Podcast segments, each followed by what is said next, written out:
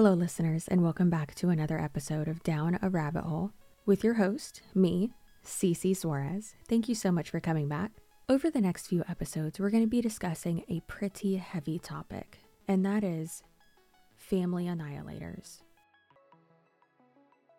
The opinions expressed in this episode do not necessarily reflect those of the Down a Rabbit Hole podcast. Sensitive topics are discussed. Viewer discretion is advised.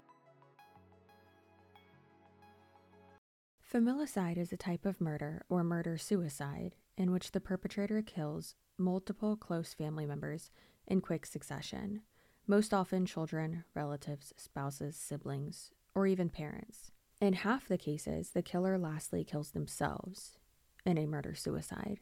If only the parents are killed, the case may also be referred to as a parricide. Now, when all of the family members of a family are killed, the crime may be referred to as a family annihilation. Between 1900 and 2000, there were 909 victims of mass murder in the US, defined as four victims within a 24 hour period. Of those, more than half occurred within an immediate family. Although the familicide cases are relatively rare, they are the most common form of mass killings. However, statistical data is difficult to establish due to reporting discrepancies. Familicide differs from other forms of mass murder in that the murderer kills family members or loved ones rather than anonymous people. This has a different psychodynamic and psychiatric significance but the distinction is not always made. A study of 30 cases in Ohio found that most of the killings were motivated by a parent's desire to stop their children's suffering. According to ABC News contributor and former FBI agent Brad Garrett, people responsible for killing their families tend to be white males in their 30s, which I feel like that could be a profile for every murderer, but I digress. Many of these crimes occur in August, before school starts, which may delay detection and investigation. In Australia, a study was done of seven cases of familicide followed by suicide, in which marital separation followed by custody and access dispute were identified as an issue. Some common factors, some common factors such as marital discord, unhappiness, domestic violence, sexual abuse, threats of harm to self or others were found in varying degrees. It was not clear what could be done in terms of prevention. The internal logic for family annihilation can stem from a number of sources. David Wilson of Birmingham City University has divided these cases into four groups anomic, disappointed, self righteous, and paranoid. In this typology, the anomic killer sees his family purely as a status symbol.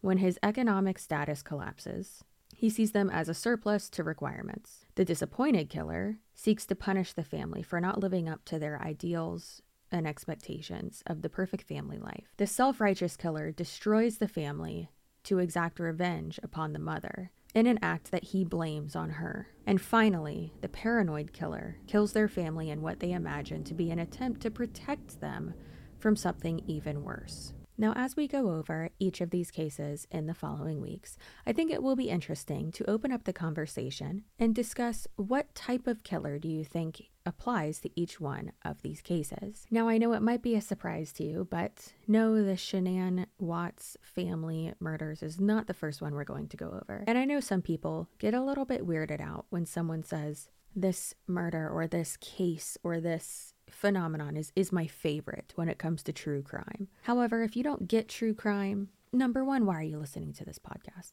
But two, I'm not meaning to glorify these actions or or fetishize any type of murder or horrific act that ever happened to anybody. Relationships, people's reasonings, and this type of psychological aspect of true crime does fascinate me as well as many others. And so that's what I always like to focus on in my podcast and in my YouTube content as well. If you're not following me on YouTube, feel free to. Again, we're just here to fall down a rabbit hole together. Now, in today's episode, we will actually be going over John List. And I find this one very fascinating because this person was actually caught. He was on the run for quite a while. But this man was actually caught due to true crime lovers just like you and me. He was actually featured on America's Most Wanted, and someone in his community called in and said, Hey, that looks like my neighbor. And that's how he was caught. Fun fact when interviewed, he actually admitted that he was watching that episode of America's Most Wanted with his wife. He said that his wife didn't recognize him. It was an age progressed clay bust that they were working off of and showing, but he said that it was clearly him. And, and I quote, I was sweating. John List successfully evaded the law for over 18 years. He was born in Bay City, Michigan. He was the only child of German American parents, John Frederick List and Alma Barbara Florence List. Like his father, John was a devout Lutheran and a Sunday school teacher. He was described as an aloof, cold man with few friends, which is your first red flag. His mother, in particular, was very domineering and overprotective. Now, I'm not saying that all murdering men have mommy issues, but be nice to your sons, is all I'm saying. In 1943, he enlisted in the United States Army and served as a laboratory technician during World War II.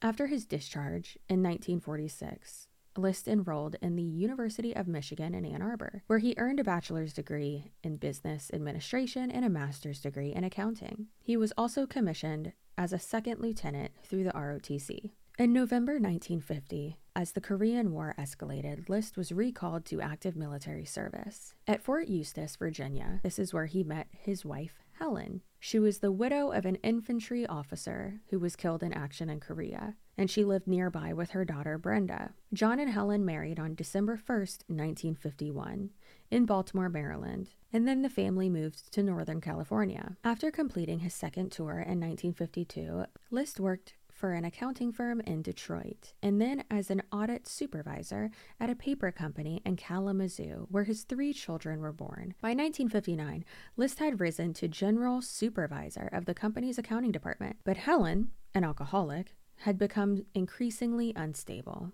In 1960, Brenda, Helen's first daughter, married and left the household, and List moved with the remainder of his family to Rochester, New York to take a job with Xerox. He eventually became director of accounting services, and in 1965, he accepted a position as vice president and comptroller at a bank in New Jersey. This is when he moved his wife, children, and his own mother into Breeze Knoll, a 19 room Victorian mansion at 431 Hillside Avenue in Westfield. Basically, they moved on up to the east side and finally got their piece of the pie. To their neighbors, they may have seemed normal. I'm doing air quotes there. But there was a lot going on inside that house. Reading from a police report, attorney Elijah Miller quoted William Praisel, a friend of Patricia's, one of List's children. She believed in strange things.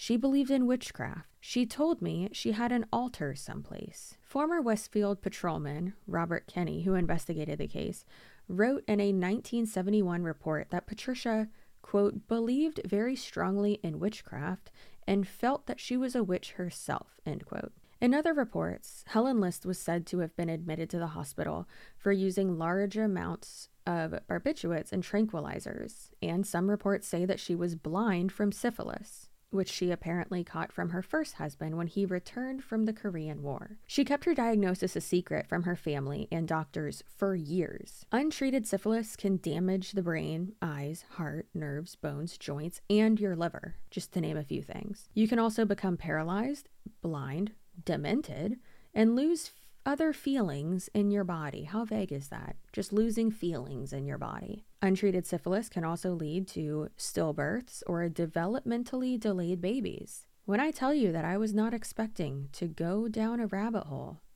and do a side little deep dive on syphilis, I know far too much about syphilis now.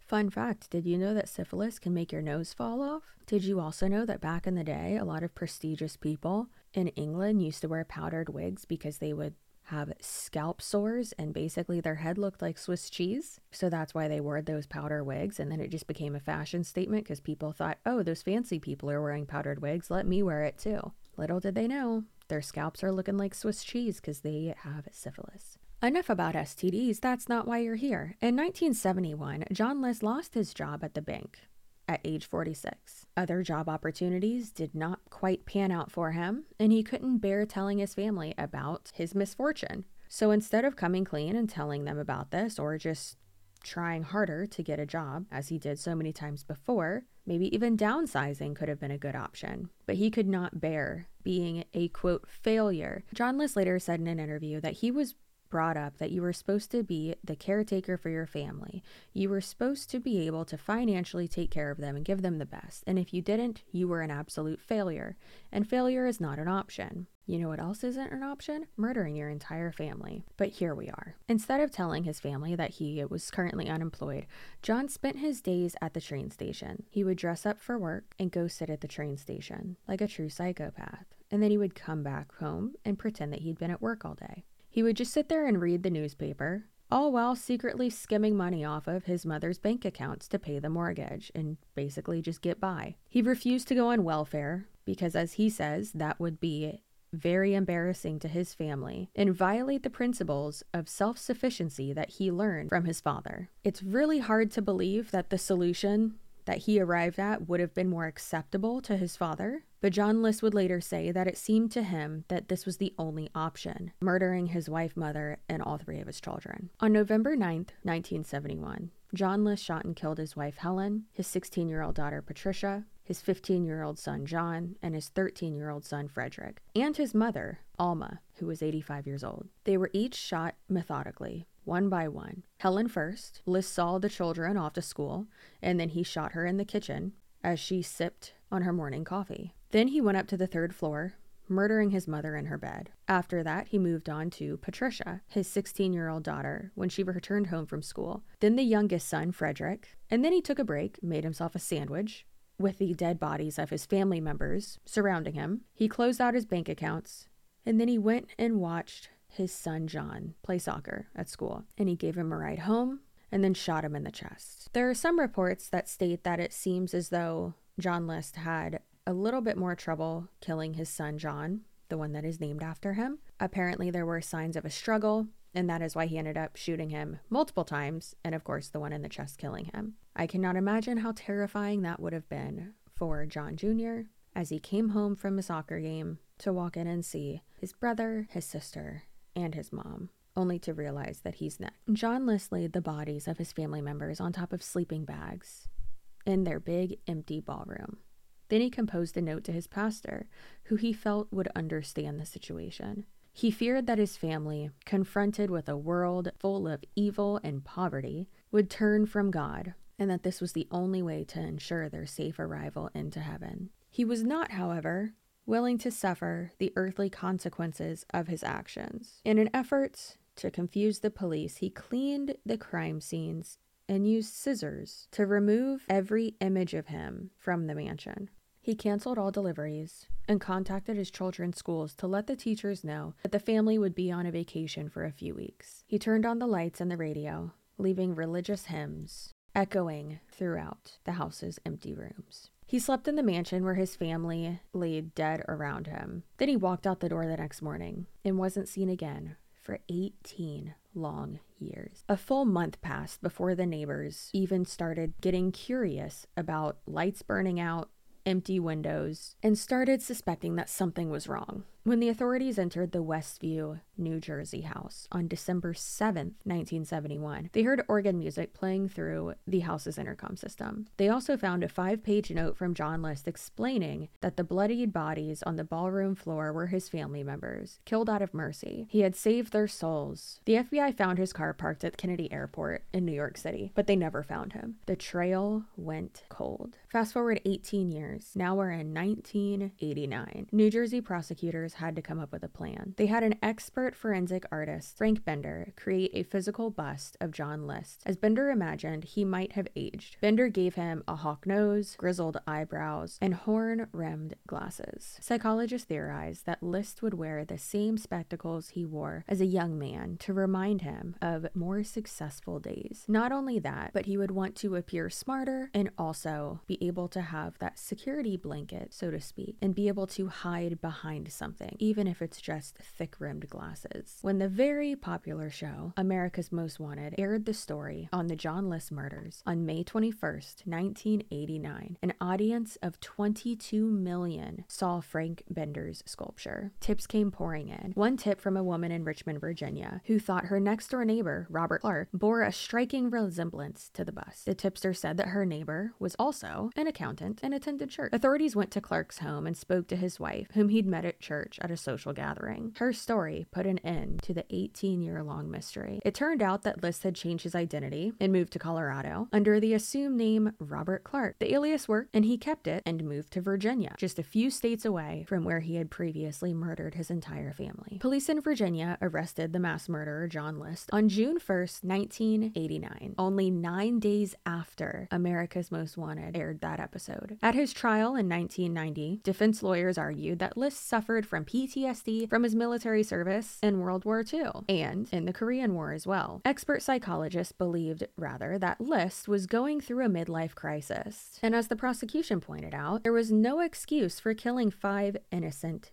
people. The jury finally found John List guilty, and the judge sentenced him to five life terms. In an interview with Connie Chung in 2002, List said that he didn't kill himself after killing his own family because he felt that would prevent him from getting into heaven. All List wanted was to reunite with his wife, mother, and his children in the afterlife, where he believed there would be no pain and suffering. John List died in prison in 2008 at the age of 82. Now, just a few points that I find extremely interesting. The mansion where he murdered his entire family burned down in 1972, and it was discovered only after that that the stained glass skylight that was over the ballroom was made by Louis Comfort Tiffany. I'm probably butchering that name, I'm sorry. And it was worth an estimated $100,000. The irony of that, that he could have sold the house or maybe just the skylight instead of murdering his entire family. And that $100,000 skylight was what was over his dead family. John List also stated in an interview that he originally planned to kill his family on November 1st, 1971, because it was, quote, All Saints' Day, the day after Halloween, a day he thought appropriate for sending them to heaven. However, due to an interruption in his travel plans, he delayed the killings until eight days later on November 9th. I feel when we get to heaven, we won't worry about these earthly things. They'll either have forgiven me or won't realize, you know, what happened, John List told Downtown's Connie Chung in an interview at the New Jersey State Prison in Trenton.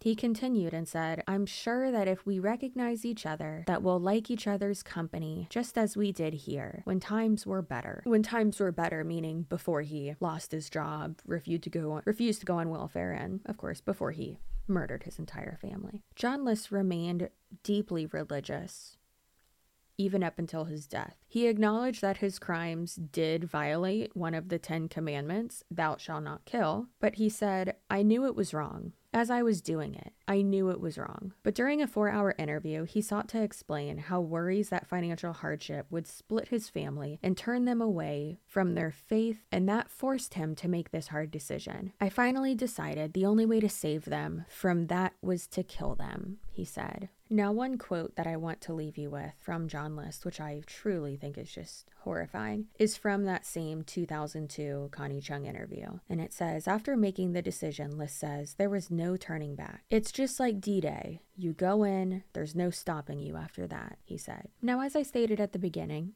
of this episode, I want to discuss the typology. What type of family annihilator killer do you think that John List is? Is he the disappointed killer, the self righteous, the paranoid, or the anomic? I'd say it's pretty clear to say that he would be the paranoid killer, the one that annihilates their family in order to protect them from something even worse, which in this case would have been embarrassment, financial ruin, even though John List himself caused these things.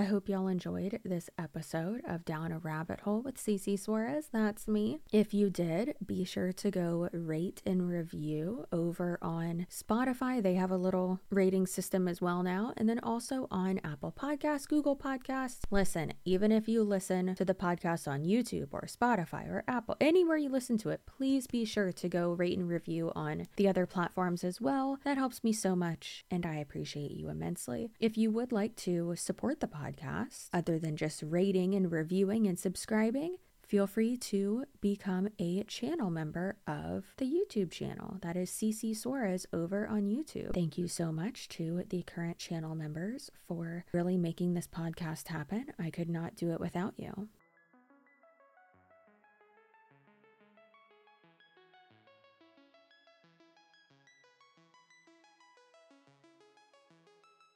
The Down a Rabbit Hole podcast is produced by Chelsea Suarez, Wiggum Suarez, and Tony Suarez. All episodes are written and researched by Chelsea Suarez and Tony Suarez as well. Again, thank you to our channel members for making this happen. We really do appreciate the support. We will see you next time on another episode of Down a Rabbit Hole.